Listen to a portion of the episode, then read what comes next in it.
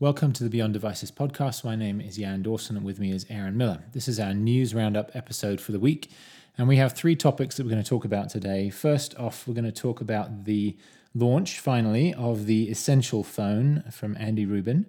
Secondly, we'll talk about a couple of different Apple Watch related items from the last couple of weeks. Uh, the uh, stories about an LTE version and also a story about Apple talking to uh, health insurance company Aetna about providing Apple Watches to its customers. And then thirdly, we're going to talk about a couple of different content stories. So Netflix hired Shonda Rhimes, uh, creator of a number of very popular, successful TV shows, uh, to make series for Netflix. And then Apple was reported to be spending a billion dollars on original content uh, in the video space over the next year as well. So we'll tie those two video content stories together. Let's kick things off though with that essential story and really a couple of different things. Uh, back in June, when uh, Essential was unveiled, it was said to launch within a month, and that didn't happen. And there was relatively little communication from Essential about when it actually would happen instead. And uh, in the meanwhile, other bits and pieces dribbled out, like Sprint being the exclusive retail, uh, sorry, wireless carrier partner, Best Buy and Amazon being the retail partners outside the carrier space, um, and various other bits and pieces. And then this week, we kind of got a steady drip of stuff.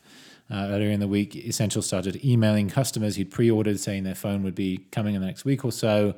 Uh, then uh, it announced uh, pre-orders and sales were up, and then today, Friday uh, some kind of embargo on reviews seems to have lifted, and there was a whole bunch of reviews. So uh, we'll talk through all of that. Aaron, kind of, let's go first of all to you. What were your takes on all the stuff that's been happening here? Um, I, you know, the delay thing I thought was a um, pretty big mishandling on Essentials part because yeah, really. it's not a great mm-hmm. way to start off with the customers.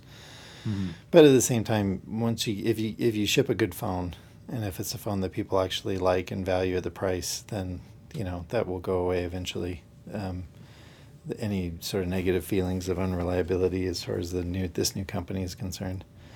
Um, so I don't know. Now that it's shipping, uh, I, that's where the proof is really going to be that matters to everybody. And based on the reviews I've seen so far, um, it seems like a pretty solid entrant. I mean, mm. um, I know The Verge in their review had some funkiness going on with the camera, and then a right. software update apparently fixed a lot of those problems. But uh, um, but I mean, it seems like a solid phone. So mm-hmm. it, it seems like it will it will compete. The question is whether or not it has a it's a distinctive enough phone because this is a rough space, man. Like the flagship yeah. Android space is about as tough as a market as you can try to compete in, and and uh, Samsung has really beaten up everybody else in that area. Um, so I guess that's a big question: is whether or not Essential can can carve out its own part of the market there. Yeah, no, absolutely. I think the combination of the delay and the timing that the delay now implies is really tough because it was bad news, as you say, to delay the phone, but people can get over that. But it, it does mean it's now going head to head against next week's Galaxy Note 8 launch. Uh, the iPhone launch will presumably come about three weeks after that. Right. Um, you know, right into this season when people are going to be talking all about phones from the two biggest names in the business. Um, and the reviews are really solid, as you say. I think, uh, you know, I read a bunch of them, read probably half a dozen of the reviews this morning, kind of pulling out some themes from them. And, you know, what stood out to me was there's really nothing that makes it super special. There's, yeah. uh, you know, one of the reviews picked up on an interesting point, basically said everything that's special about it is on the outside. Um, so the design's different. You've got ceramic elements and stuff like that. You've got titanium instead of aluminum on the outside. Uh, you've got the little camera notch. You've got you know the, the lack of branding on the outside of the phone. You've got the little contacts to attach the 360 camera. You know pretty much all that's special about it is on the outside. In other words it's not really about performance at all. It's just about kind of exterior design. And on the inside it's literally stock android. And that's a selling point which has always been a funny thing with android that the sort of least differentiated version of android is actually the version a lot of people want um, but it really isn't differentiated on software. There's nothing special about it in software. It's just a very basic Android phone in a really nice looking shell. Um, and on top of it all, you know, it's selling through the weakest of the four big US carriers. Um, and Um, you know, launching into this time frame when there's other big phones, including Apple's biggest launch in three years. Um, you know, big launch Samsung. Uh, you know, strong launch earlier in the year from Samsung as well. Um, you know, so just it's really hard for me to see how this is going to be anything other than a really small seller. Um, and it's version one, and in theory they'll build up to something else. But you know, if there was one thing other than everything I've said that came out of the reviews, it was there's a lot of stuff being promised here and not a lot of delivery yet. Yeah. So, you know, the modular side, there's the 360 camera, but really nothing else yet there's this promise about the smart home and that kind of thing and a completely new operating system for the home and that doesn't actually exist yet you know. So you're buying into the phone on the basis that there's somehow more to come but it's very nebulous what that is or whether it'll actually be any good or any of that stuff. Uh, and in the meantime you're basically buying physical hardware design and that's about it as far as differentiation goes. And so it's a really tough sell especially with the limited uh, distribution as well yeah, well, I, I mean the the module thing is, I think, a bigger problem for Essential than they, than maybe they recognize because you're essentially you're, you're essentially you're you're competing with a whole bunch of other vendors in addition to smartphone vendors.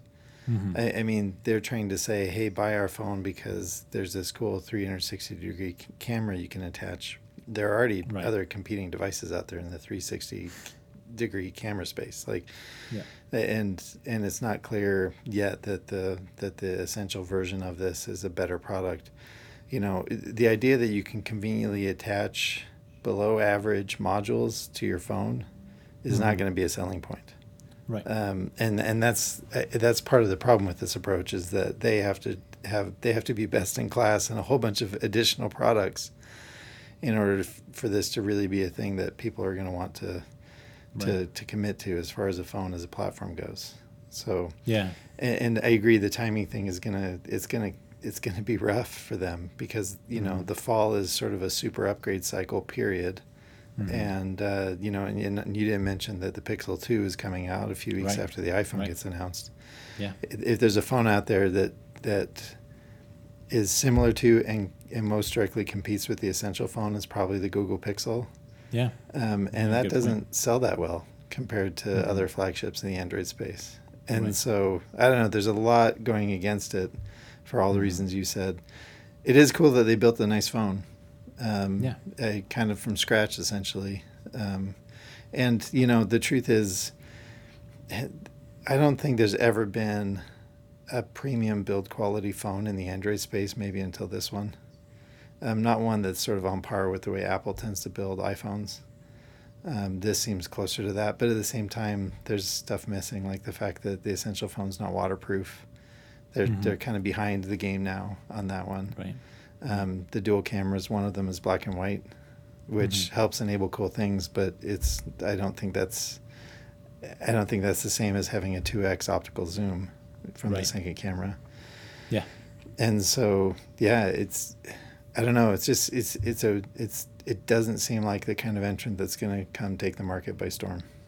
Yeah. No. Absolutely agreed. And you know, one of the other things that struck me just quickly before we move on to the next topic about the reviews was how much nitpicking there is about little stuff. So yeah. Uh, either either in a positive or a negative way, but it's like there's no headphone jack. Well, okay, but you know that's kind of the world we're all moving into. Frankly, you know the three and a half millimeter headphone jacks are going away. It's just the reality, and you can nitpick about it all you want, but every phone sold three years from now will not have a three and a half millimeter headphone jack, and there are certainly viable alternatives out there.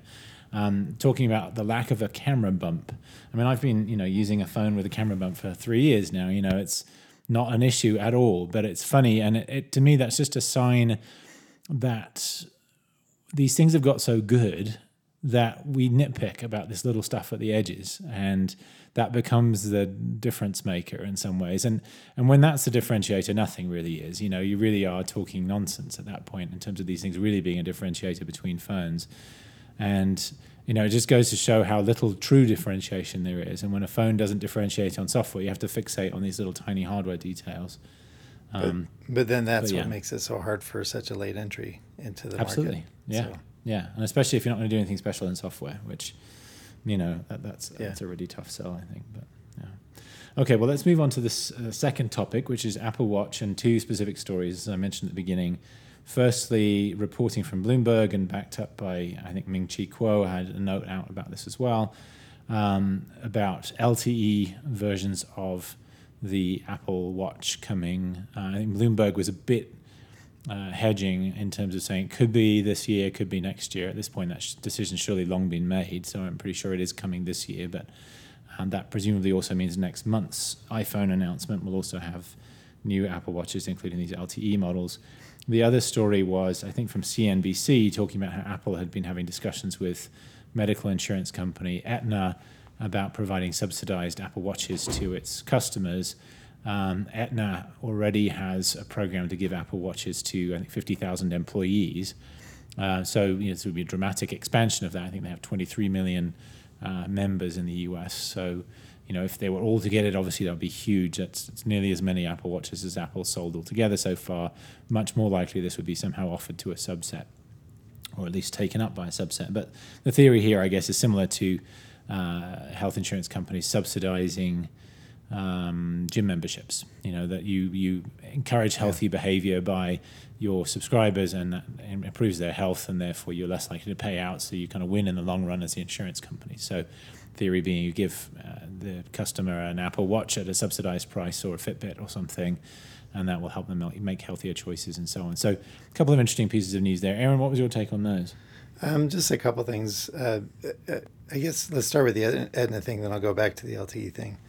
I, with the Aetna thing, I guess it, this if this really happened, this would put to the test the idea that these, you know, on average, improve people's health because the only reason that would would do it is if that was true. But it also makes me wonder why they wouldn't roll out a program that was that was uh, fitness device agnostic. Um, be, I, I mean, unless they're getting an especially great deal on Apple Watches by making it exclusive to the Apple Watch, it's not clear why they wouldn't just say, "Hey, here's a hundred fifty dollar subsidy, right, for whatever right. fitness device you want to buy that's on this list." Hmm. So I, I don't know. I mean, I can only assume that Apple's considering an exclusivity sort of kick to make this worth right worth Aetna doing it because I I can't say it's obvious that the Apple Watch necessarily makes people more fit than any other wearable does. Mm-hmm. So yeah. we'll see what happens. But it may that. have may have broader appeal. I guess that's the thing. Like you know, Fitbits have been out in the market for a long time. A lot of people have tried them, given up on them. The Apple Watch offers a somewhat different value proposition. This sort of piece of sure. fairly fashionable looking jewelry too, I guess. So maybe that's part of the theory is, you know, it's more of a benefit, I guess, than simply throwing in a hundred dollar fitness tracker. Yeah. And and and that may be true. And we'll see, I guess. I, I mean the thing about it is just that if it's I don't think, like I said, that the watch has an edge necessarily in actual outcomes. Maybe it does. Mm-hmm. Um, yeah, no, agreed. But yeah. if it doesn't, then why not offer the watch on discount or Fitbit and just let people mm-hmm. choose because the right. goal would be the maximum adoption, right? If this is going to save them money, they want as many people as they can to wear these devices. It seems like it would make sense to to have a diverse set of a diverse menu for them to choose from, so you're more likely to get uptake. So I don't know. We'll right. see. Mm-hmm. Uh, going back to the LTE thing, um, you know, there are rumors floating now that it's going to be data only LTE and that it will be only LTE, which means you need to be in a market that supports it well. Um, those actually seem pretty likely to me. I have a harder time imagining voice because then it gets more complicated with having, you know, a number attached to it, um, you know, versus the number that's attached to your phone. Um, mm-hmm. I think it's much more likely to be something like the way iPad manages data. If you have a, a you know cellular data enabled iPad, um, it yeah. would just be sort of an add-on to your current carrier, or you can sign up for you know a separate carrier if you want. It's just a you know a smaller amount for a separate device. Hmm. I, I imagine it being something much more like that. The I can see the reasons for the appeal of it. Um, uh, obviously, streaming music, um, you know, having having live maps, you know, to go with the GPS. Um, I don't know any number of other things like that it's a limited use set, but at the same time, you could see how it would be distinctively useful.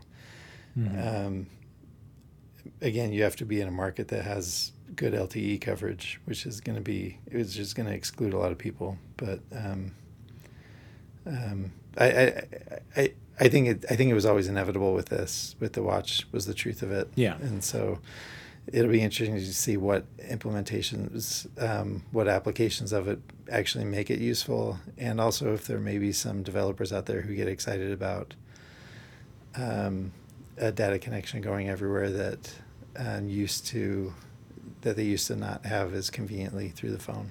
So that's the problem, right? Is it's like the the main thrust of this is you have to think of situations where it's useful to have useful to have data on the watch when you don't want to bring your phone with you. Right. And that's the yeah. weird part. So. Yeah. No. Absolutely. I mean, I, I think. As you say, it was inevitable. It was eventually going to get this. It's really key to it eventually becoming more independent from the phone and being able to sort of be the thing you take with you when you don't want to take your phone. The obvious example being exercising, right? Yeah. So you already had GPS uh, and various other things sort of introduced in the last hardware so that you could be independent when hiking or running or whatever, so that your run would be tracked and you wouldn't have to have your phone in your pocket for the GPS. Um, but you know, you don't get any of your notifications. You can't, you know, get calls and texts and so on. Anything like that, you're still very dependent on it, um, having a phone with you as well. And so, LTE is a natural sort of next step in allowing you to untether from the phone and yet still be connected. And I, I have sort of mixed feelings about the idea that it would be data only and that it wouldn't include calling. I mean, I realize we all rely on our phones as phones far less today than we used to. You know, yeah. a lot of our communication is text rather than uh, voice communication. But you know, it, it's still a bit hard for me to imagine people being okay with being you know out of contact for voice and other communication for you know an hour at a time potentially while they're exercising. I feel like they'd want to be reachable, and the reality is the carriers in the US have all done interesting work to make it possible to attach the same number that's attached to your phone to a, a secondary device as well. And they've implemented that in different ways, but it, it largely relies on a set of sort of semi-standard stuff called IMS, which sits in the network that basically virtualizes a lot of the stuff that used to be kind of hard coded into networks and basically makes it possible to assign virtual numbers to devices. So, you know, T-Mobile's got this digit service that's based on that concept. AT&T has something called, I think, NumberSync uh, that does something similar. Uh, so the, the foundation's there for the carriers to be able to do this kind of stuff such that it could act as an extension of your phone and receive calls and so on. So it's at least theoretically possible. Uh, whether Apple chooses to implement it in that way, of course, is up to them. But um, you know, I could see the value in that, but um, I'm not somebody who ever wants to necessarily exercise without my phone right now. I, I, tend to walk rather than run. If I'm hiking, I very much want my phone with me. Um, and so I, this isn't really intended for me in that sense, but I can see it being useful, you know, for people who do regularly want to sort of exercise and still get access to either music or notifications and things like that. But as I say, I, I lean on the side of it, it having to have voice as well. Yeah, it'll be interesting to see how they implement it as well, though. I mean, if you've got AirPods, it makes a ton of sense to be able to do mm-hmm. voice with your watch. Um, Otherwise, you have to go around like Dick, Dick Tracy. Um, yeah. And, yeah. and it's, you know, so I don't know. We'll see what happens with that, I guess. Yeah, I, and I've never been a fan of actually using my watch for, for phone, phone calls. You know, if yeah. you step away from your phone for a while and, and the watch is the only thing you have with you and somebody calls you, I've maybe done that twice or three times, and every time it's been frustrating trying to either hear the other person or be heard by the other person clearly. It's fine for emergencies, but you know, I really don't know that you'd want to do that on a regular basis anyway. But uh, but to your point, with AirPods or something, it would be a lot more user friendly, certainly at both ends. Um, okay, well, let's move on to our third topic, which is about video content. And again, two stories here. A story from this week about uh, I think it was Monday about Netflix bringing on Shonda Rhimes to create TV shows for Netflix. Uh, Shonda Rhimes is creator of Grey's Anatomy, uh, How to Get Away with Murder, Scandal, several really big shows. She's been employed by ABC until this point. Uh, you know, one of the very few uh, show creators out there to kind of become a name in her own right. Uh, you know, there's maybe a Chuck Lorre, maybe on the comedy side, but there's really not many names out there who are known as creators of TV shows and successful TV shows. And, you know, you've got the Shondaland concept and various other things out there. So she's a big name, about as big as they come right now in drama. And so that's a big coup for Netflix to get her to come on board. And of course, Netflix offers uh, additional creative freedom in terms of format and content. You know, if you're uh, writing shows for a broadcaster in the US, you have certain limitations on uh, the kinds of content uh, that you can include in there, but you're also tied to certain formats, sort of half an hour or an hour worth of shows with ads in between. You know, Netflix obviously gives you some freedom in that respect. So that's a, one big story. Second one is Apple was reported to uh, be, I think it's the Wall Street Journal that was reporting this, have a, a, billion dollar content budget for this year for original video content. And of course, it's just the latest, uh, sorry, the latest in a series of uh, signals that Apple's getting more and more serious about original video content. Hired two fairly high profile Sony TV execs earlier in the year. I think just last week it was announced that Apple had hired the former head of WGN America, one of the big sort of TV channel networks, uh, sort of secondary below the top four broadcasters. Um, so you know, lots of signals that Apple's really serious about this stuff. So uh, interesting sort of pair of, of news items there around content. Aaron, what was your take on these? Well, you know, this was uh, this ties back to an idea we discussed a few weeks ago, and it's just that you know, if you want to be competitive in this space, the most fundamental thing you need is a lot of money. Mm-hmm. And that's what's happening is more money is coming from the tech side and the streaming side than from the traditional broadcaster side. Right. And and that's where that's the future. I mean, this is where it's headed. And, mm-hmm. when somebody like Shonda Rhimes can go over to Netflix and everybody thinks that's awesome rather than crazy, that's the big signal there, right? The fact that right. it, when the industry looks at it and the industry says, "Wow, this is really exciting and new and and and and has a lot of promise," rather than saying, "What? She went to Netflix? Is she absolutely bonkers?" Mm. You know, I, I I think that's I, I think that's the big difference. I like it reminds me actually of as a counterexample to this uh, a few years ago when Katie Couric went to Yahoo. Right. And at the time it seemed crazy. And not right. crazy, but it sort of seemed like, well, was that the best gig she could get? Um, mm. You know, or or whatever. Yeah but with Shonda it just seemed purely kind of about the money. Is that that's the other thing? I mean, it exactly. seemed like they must have just offered her a really, really good deal because right. why would you go from broadcast TV to Yahoo? Yeah, no, that's right, and it's not that way anymore. Now you, right. I mean, you, right. you know, now like Netflix has, gosh, a ton of shows that have entered mm-hmm. pub- the public consciousness that have won Emmys. You know, like like like truly competitive, valuable content that brings mm. not just financial benefits to Netflix but prestige um, to the actors and directors and producers involved. That prestige element, now that it can be delivered through a streaming platform, means that money is the only missing recipe, like money or mm-hmm. the missing ingredient, and that's what's coming. Yeah. And Netflix, yeah. like we said, is spending like crazy, and, and a billion dollars is a lot of money for Apple to be spending on this. It's not very much money to them, but mm-hmm. it's a mm-hmm. lot of money relative to the industry. In fact, you were, I'll leave this to you to, to describe it. You tweeted a comparison with what Apple is supposedly spending to what HBO spends on original content. Mm. Yeah, I mean, this is the thing, right? So, a billion dollars is a ton of money, obviously. Um, not necessarily to Apple, as you say. It's it's got uh, a couple hundred times that in the bank, but um, you know, it's worth looking at the context. And obviously, you know, Netflix is going to be spending about seven billion dollars on content in total, perhaps three billion of that on original content, the rest on licensing stuff.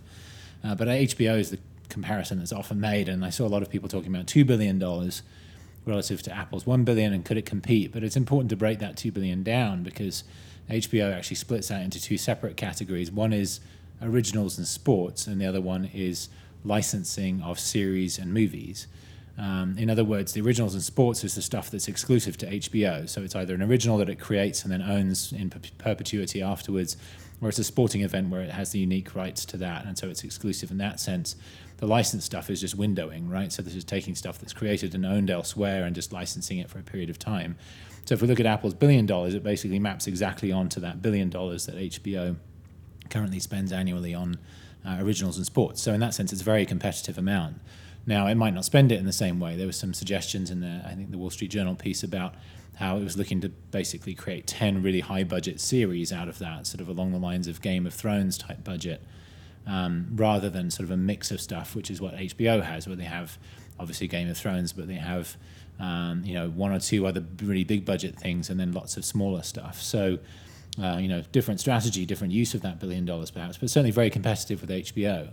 To my mind, the biggest question around all of this is still where does all this go? Because you spend a billion dollars and just shove it into Apple Music, where it's mostly sort of buried and feels like a strange fit with all the music content, that doesn't feel like the answer. And the big question is just kind of well, what, where else could it go? If it's a video service, what does that video service look like? Is it sort of an online pay TV streaming service along the lines of Sling uh, or DirecTV Now or whatever, or is this a Netflix type service? And and if so, where does the rest of the content come from? Uh, you know, what is the nature of that content, and is that really a sustainable strategy to start with that approach today, where you know the rest of the industry has moved on significantly from where Netflix was when it started. So, lots of interesting questions that kind of arise out of this, even as we start to get some insights into what Apple might actually be spending on this stuff. Yeah, I, that's all, I 100% agree with all of that. I, I would add one other thing, which is an interesting question for Apple. Um, you know they're not big fans of producing adults oriented content that's not something mm. and, and, when i say adult i obviously don't mean, mean pornography i just mean like for more mature audiences and when you look right. at like the biggest hits that netflix has had that hbo has even amazon or hulu they tend to be geared toward older audiences, at least not. Yeah, they're all TVMA. Exactly. I've done yeah. some analysis on it. Pretty much all of them are. No, that's exactly right. There are very few exceptions to that, right? Stranger Things is one, and that mm. one is still pretty edgy. Uh, you know, for like, I wouldn't have my younger kids watch that for sure, right? Because right. they'd have nightmares. But, but the point is, is that that that's not a space that Apple tends to favor. I mean, if you look at the way they've managed the mm-hmm. App Store for years um, you know, they've stayed away from content that they think, um, it, you know, goes beyond what ought to be family friendly. And, uh, and it'll be fascinating to see how they approach this original yes. content space that way. Yeah. Like, are mm-hmm. they gonna are they gonna try to make it so that it's all PG thirteen, you know, or TV fourteen, you know, mm-hmm. or or or milder, or are they gonna do some TVMA stuff, which doesn't, which isn't a space that they've ever really tried to do anything right. with before. And so that's that's yeah. to me a really interesting question because it's it's very atypical. It would be it would be really novel for Apple to do a TVMA show. Yeah, no, I, that is one of the most interesting questions about all this. And you know, the the broader question is just do those online platforms do this content because that's the only thing that people actually want to watch on these platforms? Or is it just that they're yeah. saying we can do whatever we want because we don't have all the broadcast restrictions and everything? So we're like a cable network, and right. HBO and so on have always, you know, favored the sort of the sex, violence, language stuff, um, you know, that they can uniquely do because broadcast in the US is constrained from doing that. Um, you know, are they just doing this because that's what's always been done, or is there actually evidence that people only watch this show if it has all of those elements in it? You know, which conversely puts a lot of the rest of us off. Um, and so, yeah, there's that big question about that and whether Apple therefore feels it needs to follow suit because that is what others have done, or whether Apple can actually find a way to, you know, make shows that are more family friendly potentially, or you know, that that better suit its brand in that sense. Um, you know, it'll be fascinating to see. And you know, the Sony TV executives that they hired were responsible for uh, Breaking Bad, um, which obviously is very much in that sort of classic TVMA mold that we've been right. talking about, but I think also The Crown, which you know is a one of the few Netflix shows that you know is mostly pretty family friendly. I mean, it's fairly grown up stuff still, but there isn't a lot of that stuff that makes these shows uh, rated for adults only. So, yeah, a lot of really interesting questions around all of this. Um, you know, Shonda Rhimes obviously has created you know content for broadcast in the past. As I said, she's probably partly attracted by the creative freedom that comes, which includes sort of content freedom. Um, you know, her stuff's been pretty racy and, and violent, but you know, within the sort of constraints of broadcast. So, you know, it'd be interesting to see which way she goes too. But uh, certainly, yeah. that's been the trend so far. Is all this original content, with few exceptions, has been very sort of mature stuff. All right, well, let's wrap up the episode there. We've talked about those three different topics. As usual, there'll be some links to some relevant stuff in the show notes uh, that you can kind of go and read about. Uh, we'll link to probably linked to Techmeme, to be honest, on the essential reviews because there's a whole bunch of them and they do a good job of rounding up what's out there. Um, we'll link to the other news items and things we've talked about too. But thanks very much for listening. Uh, that wraps up this episode and another week of the Beyond Devices podcast.